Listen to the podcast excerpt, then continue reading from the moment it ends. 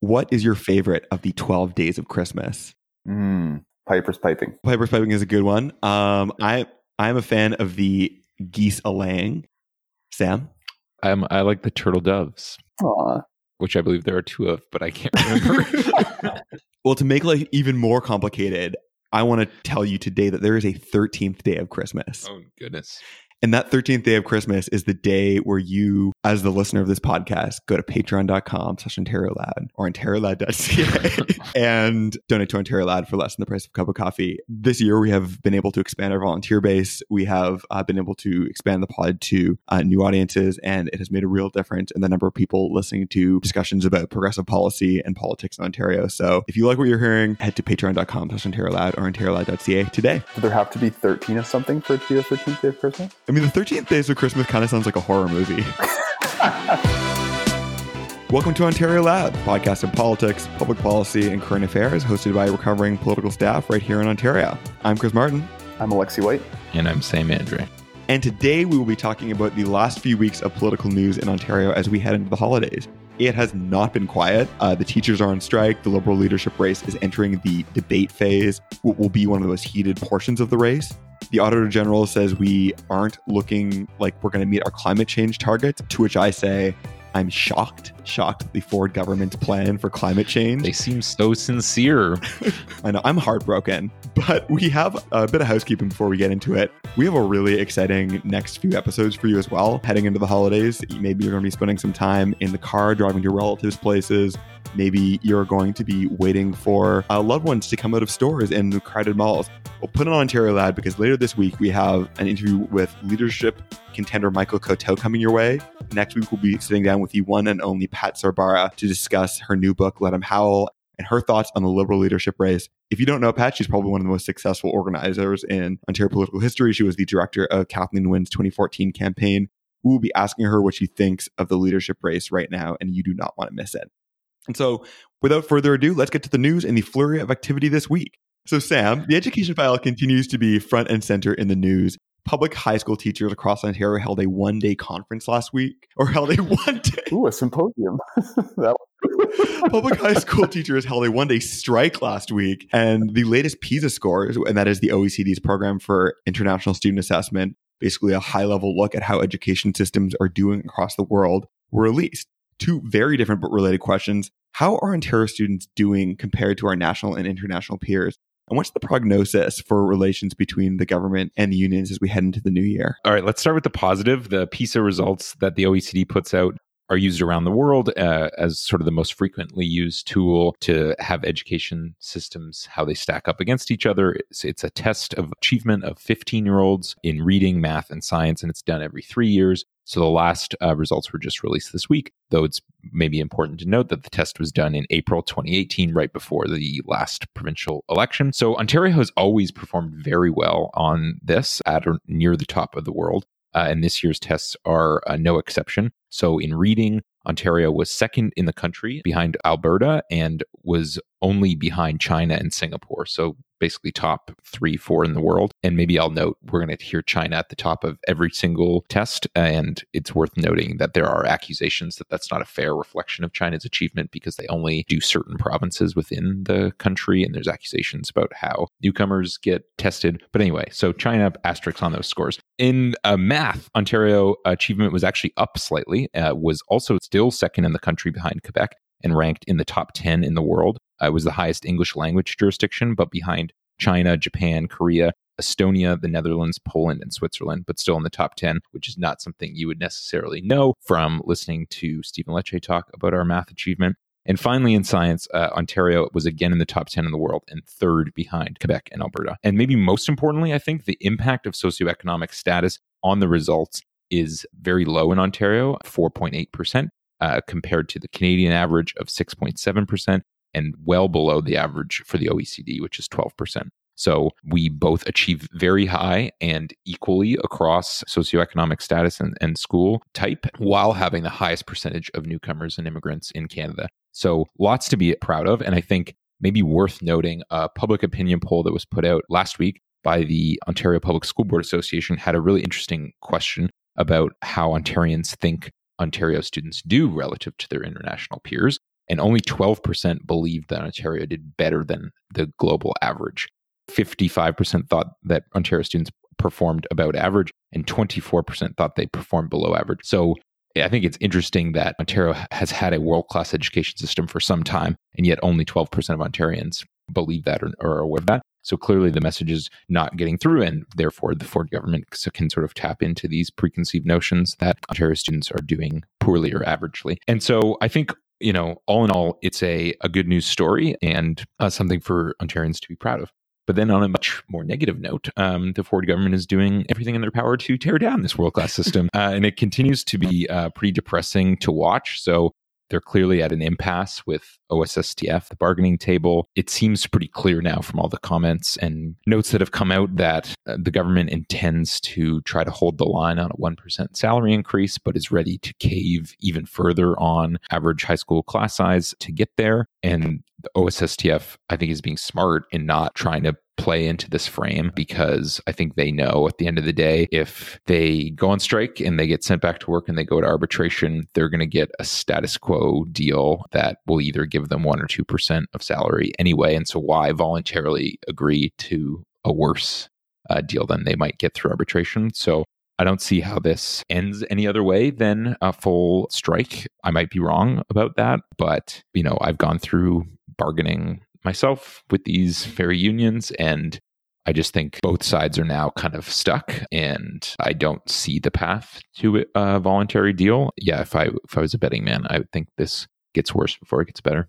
I want to ask about the dynamics of the table, but before leaving the question of the PISA scores, I think it's really important to note that because this is an international test, when these scores come out, they generate headlines around the world and I subscribe to the New York Times. And the headlines in the States that come out around this time are really different than the ones that we see in Ontario. I just pulled up the article that I was reading on the weekend last week, and it was It Just Isn't Working. PISA test scores cast doubt on US education efforts and talks that reading and math throughout the country have basically been stagnant since 2000 in a lot of places with huge socioeconomic imbalances dependent on where you go to school. I think it is a i think a testament to the folks in ontario's education system who have worked over the past two decades to bring us to where we are today. And it is really troubling to me that that work doesn't seem to be recognized broadly by the province. And it seems like there's real work for a political party who wants to champion education ahead of it to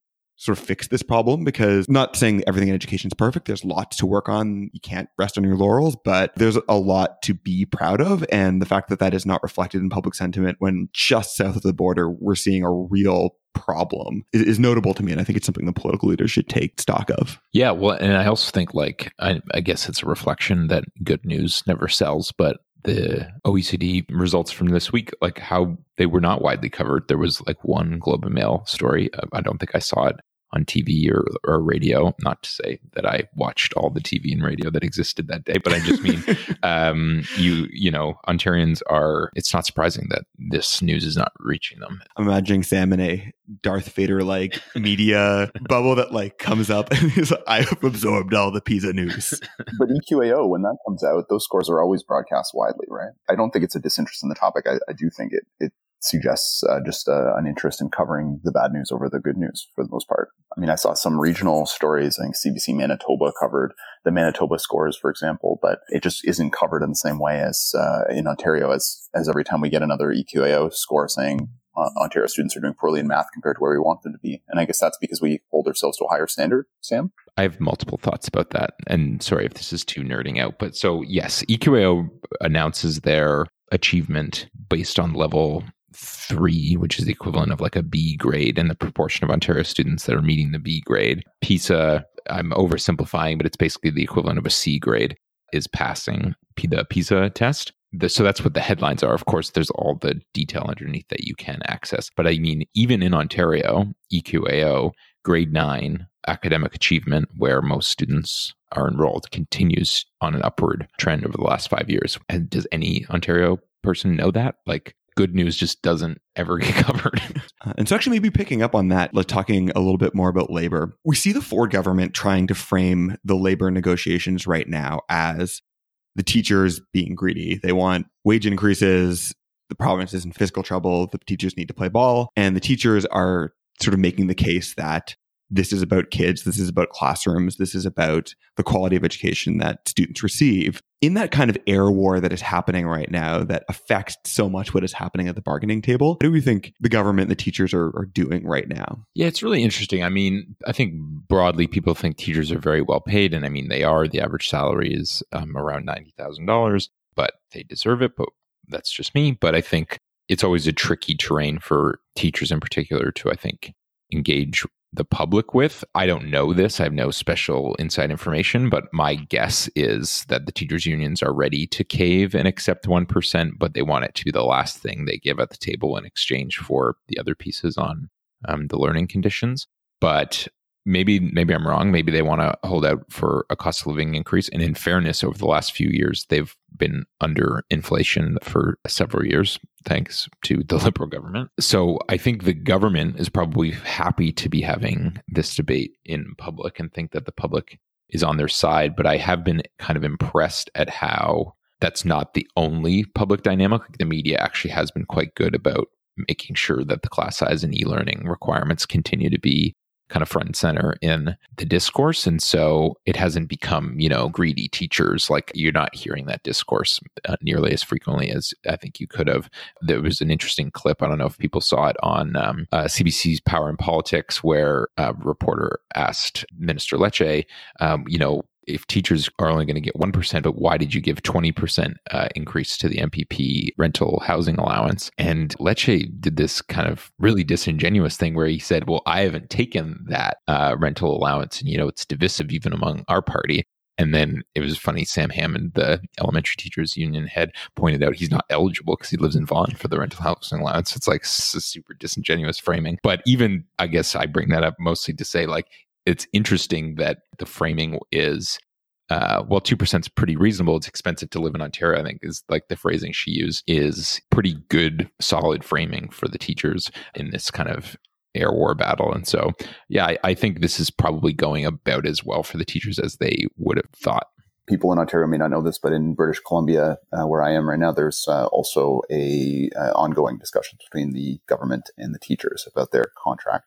Um, but it's a very different sense out here, uh, which is which is a bit weird because the teachers unions in British Columbia are considered probably the most militant across the country and have been for quite some time. But they're against an NDP government that has been, uh, you know, traditionally quite supportive of them. Uh, after the NDP won the last election, uh, the teachers unions uh, helped support some some very positive ads that kind of had the like it's morning in the BC education system kind of feel to them. I'm very positive about how they turned a corner with the new government. And so it's just interesting to see if that's going to continue. They've managed to keep the conflict out of the media for the most part. Uh, there was some sort of information picketing outside of the NDP uh, government's conference and uh, uh, last week, but for the most part, um, everything's still contained at the bargaining table. So um, everyone in BC obviously is interested because BC's got a razor thin surplus right now, and um, everybody's pretty sure that the NDP does not want to go into deficit in the future. So just so you have a little bit of comparative sense of what's going on, it's this is always a difficult issue for for governments across the province, even even a government that's sympathetic to the to the teachers. Um,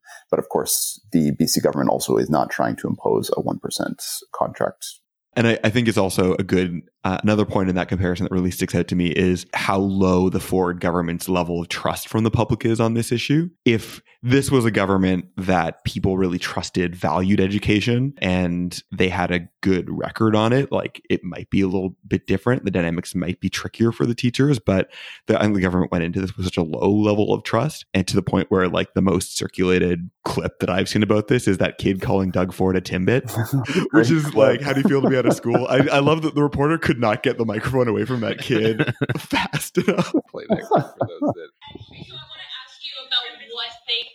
you inside the school. They just told us that there's going to be no school tomorrow because Doug Ford is have you know all the teachers right. Doug Ford is envisioning in his mind. He's probably thinking about Timbits right now, and I'm probably telling him he is a Timbit himself. I'm are you in, sir? I love that kid. He's he he's a he's a Toronto celebrity now and uh, a good summation of where we are in this in this labor discussion right now. So maybe moving on. moving on. uh, moving on to Ontario Liberal Party news, um, we've learned last week that party membership ballooned from about 9,000 people last year, which is crazy when you think about the size of Ontario and how few people were members of the Ontario Liberal Party last year to over 30,000 now, thanks to the impending leadership contest. Parties traditionally view leadership contests as great, both fundraising and party growth opportunities, because the candidates go out and they sell memberships to sign up people who ostensibly vote for them to be leader. So the amount of membership sold is always taken as a proxy for who's ahead and who's behind in this race. And the Star did an interesting analysis of how many memberships were sold by each candidate and found that Stephen Del Duca, consistent with uh, expectations, is way ahead of the pack, having sold 14,173 memberships. Michael Coteau was a distant second at 8,500, and no other candidate exceeded 2,000 memberships.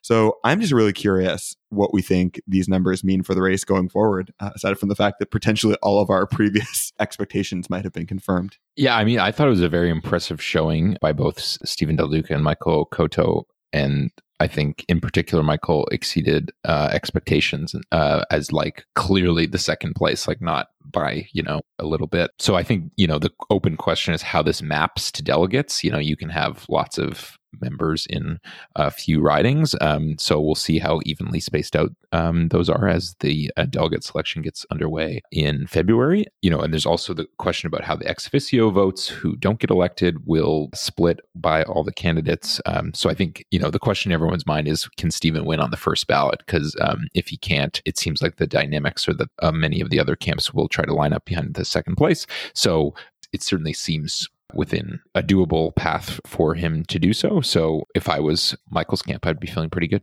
Yeah, I agree. So right now we are reading Pat Sorbara's book to uh, in preparation for our interview next week, and um, I finished the part this week where she talks about running Lynn McLeod's leadership race back in the early 90s and or this sort of says to me is that one of the only ways for another candidate to pull ahead in this race is to have an exceptionally coordinated ground game with sort of shared rules between the other candidates. I mean, anything can happen at a convention. Stephen Del Duca does not have half the eligible membership uh, votes in the party. So, I mean, there is still a chance. But to your point, Sam, it's going to require a really uh, intense amount of coordination that, you know, do they have the ability to do? I, I, I uh, we will see. I would agree with all of that. I think the party would have been very worried about the number of memberships that it had last year at 9,000. That's not great. I think adding 21,000 is okay, but not as good as um, as it could have been. Uh, and certainly, you know, with the party in a rebuilding phase, you would think that there would be added excitement on people's behalf to try to come together and get rid of Doug Ford with him low in the polls. People would be looking to the Liberal Party, maybe a little bit more uh, interested in getting involved in this leadership contest. Um, but we're I think we're seeing numbers that are uh, still below uh, the last leadership. And I think, given the energy, the anti-Ford energy, you would hope that it, there was a better base building opportunity. But I don't want to like. It was still an impressive effort for a short runway, but um, yeah, yeah. If it had been longer, I think more it could have had a larger impact. Yeah, I don't want anyone to take this as you know, shitting on the organizers or the people who've been working hard to recruit people. I mean, that is hard work that has been happening in every campaign. And certainly I think the Del Duca campaign has a lot to be proud of in recruiting that many people. But Alexi, you pointed out, like last time we have 30,000 members now. Last time there was about 44,000. There were less campaigns, less candidates, and more members were recruited by the process. The biggest loss, it, it points again back to me to this process issue that the party has that is advantaging folks who who are already involved, who know the dynamics of the race, who are easily accessible liberals. There are lots of folks out there. This this campaign is just getting its air war started. It is just starting getting to start major coverage in the news. If you're a person out there who maybe saw Michael Coteau's transit announcement, or you're hearing Alvin talk about basic income, and you're like, that's an interesting idea, or Kate talking about transit, you hear that on the radio or see it in the star, and you're like, okay, like that's cool. How do I help that guy? You can't get in at this point there are people in my life who who aren't liberal who aren't partisan involved have had that happen to them and they are shut out by this process and i guess what is frustrating about it to me is it puts pressure on whoever that future leader is to fundraise more to present even more of a broad appealing vision right now to basically we're in a position right now where we have six different candidates with six different visions and ideas who can all get people in.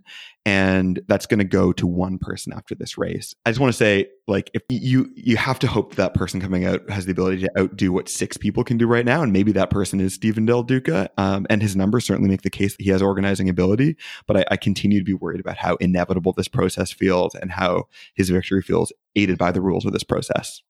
So, finally, in the news this week, Ontario's Auditor General Bonnie Lysyk released her annual value for money audits. Uh, for those of you familiar with this annual tradition, each year the auditor and her team choose a subset of government programs and regulatory functions to examine in depth.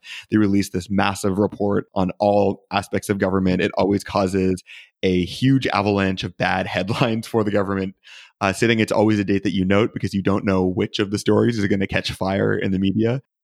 I remember when we were in education, we knew that our ministry was being audited and sort of like, but we didn't know where we'd be in the pecking order of things being, uh, of stuff that would achieve headlines. We were thankful when education was not at the top. But in this case, the Ford government is still pretty new. And so some of the findings are still critical of the previous Liberal government. And so, Alexi, you have spent some time combing through the audits and uh, curious for your thoughts on them. Yeah, um, I mean, I think it, there, it, was interesting. The the Auditor General did a focus this time on um, sort of safety and health, which is a bit of a different uh, perspective. But um, the major thing that broke through in the news was actually the fact that the Auditor General has taken on some of the responsibilities of the previous environmental commissioner since the Ford government got rid of them, and so the Auditor General did a, a separate report outside of the normal value for money audits on environmental policies, especially climate change here in Ontario and uh, that that was quite critical of the government's climate change plan. So, um, and we I think we've mentioned that already off the top. Um, so that was the the thing that stuck out for most people. Uh, but there's so much in these reports to dig into, and the media just I mean they move on quite quickly. And so, you know, usually for a couple of days, you'll have a few things um, trickling out. But especially now with the, it's very easy for the Ford government early in their mandate to simply say, well, that's because of the last government. It's less, I think it's less sexy for the media too, because they can't, can't as easily blame uh, or draw the connection to what's to, to a, a, political outcome for some of these um, concerns of the Auditor General, General raises. So it's just anyway, it's interesting, but it hasn't been as big a deal this year, I would say, just judging by the media attention to it um, as we've had in, in some previous years. So, but uh, what I do have for you guys, actually, I thought we could play a little game based on the Auditor General's report. Having combed through it, um, there's a lot of interesting stuff in there, uh, and I thought maybe we could do a little game I call finding or fiction. So I will give you a sentence or two description, and you tell me if it's a finding from the report, from this year's report, or a fiction that I just made up. So I have some questions prepared for you. And uh, are you guys willing to play this game with me? I'm willing to play the game. Absolutely. Should we, we should be playing some music? But Can I, I hear? I'll, I'll do. I'll do a little theme song right now. Finding or fiction. That was weird. Wow, that, that, was, great. That was like an atonal approach. Um, so, first question is a little easy. The Ministry of Environment's 160.9 megaton estimate of projected 2030 emissions incorrectly includes the emissions reductions impact from now canceled climate change programs. Is that a finding or a fiction? I'm going to say finding. I'm going to say finding because uh, it seems like the Ford government being bad at the environment is the only significant media takeaway from it. And right. I haven't read the report, so you guys are correct. Ding, ding, ding. so specifically, it included canceling uh, canceled renewable energy projects and the canceled subsidies for low carbon vehicles. Uh, and the auditor concluded our audit found that the emissions reduction estimates in the plan are not based on sound evidence or sufficient detail. In its current early state, the plan is not likely to achieve its proposed emission reduction target. Womp womp. All right, moving on to question two. Here's can your. We, we talk for 10 seconds about how their response was well, this plan that is glossy and fully published is just a draft, and we're looking forward to more feedback. Like, are you fucking kidding me? In the fiscal year ended March 31st, 2019, the government spent the lowest amount on advertising since our office began reviewing and approving government advertising in 2005. Is that a finding or a fiction? I am going to say it's a fiction because it seems like they spend a lot of fucking money on those carbon tax ads and stickers. And if those sticker costs are in the advertising cost, I think it's it's a lot. I'm to go with finding mostly because it took them a very long time to get going on TV ads. Like they eventually did start them with concussions and stuff, but like for most, as they got their feet, it felt really quiet. So I'm to go with finding. The answer is finding. Sam, you got it. So they only What? spent 16.4 million last year, down from 62 million, and it's exactly basically what Sam said. The major reason was the election blackout. So the Liberal government had to stop government advertising for a period of time leading up to that, which was in the middle of that fiscal year or the beginning of that fiscal year, and then it took time for the new government to get up and running. So uh, yeah, way down. But as as you guys pointed out, there are uh, additional advertisements that rolled out heading into the federal election that would have been captured in the 1920 year, and so we'll see what uh, the auditor says uh, next year about advertising. And she did flag that there were three ad campaigns that did happen that would not have been approved under the old tougher rules, uh, where they judged uh, more harshly partisan-based advertising, um, and those rules were changed by the Liberal government a few years back. I would like I would like half a point for that. Uh, okay, number three. Ontario's grass-fed beef industry has received about 500 million in government funding over the past five years, but remains lacking in public transparency and accountability. Only one of 15 industry rec- recipients posts its financial statements on its website, and there's no public reporting of key performance indicators, including the number of people currently working in the industry. I'm going to say fiction. Yeah, me too. And I think it's fiction because if you go onto Stats StatsCan's website on their agriculture section, um, the amount of like grain by grain information of wheat they have is astronomical. You know, they can't tell us a lot of things about education, but they can tell us, you know, how many stocks of wheat are in Canada. So I'm going to say that we have a lot of inform- we have the information we need on key performance indicators, but I'm not 100% sure because, you know, like is the industry publishing all of its financials? I don't know. Wow. Yeah, that is awesome. That's a very good reason. StatsCan came through for you guys. That one was a fiction. Um, that most of that statement was true, but it was actually reflection of the racing, the horse racing industry, not the grass-fed beef industry. So Oh. clearly, agricultural statistics are better than uh, horse racing statistics. But we have given out almost or half a billion dollars to the horse racing industry, uh, and we have um, no key performance indicators and uh, really no idea how many people are working in the industry or um, or uh, I mean at least publicly any sense of how that industry is doing as a result of us um, pouring so much money into it in just the last five years. The multi party consensus, though, that this remains an important public policy objective is something to behold. I mean, can't we just like don't they broadcast horse racing? Can't we just count the horses going around? And if there are more horses, something's working. I'm pretty sure when they say we don't know how many employees are working in the industry, they don't mean the horses, Chris. I I meant full employee rights for the horses. The horses should unionize. Oh, all right. Next question.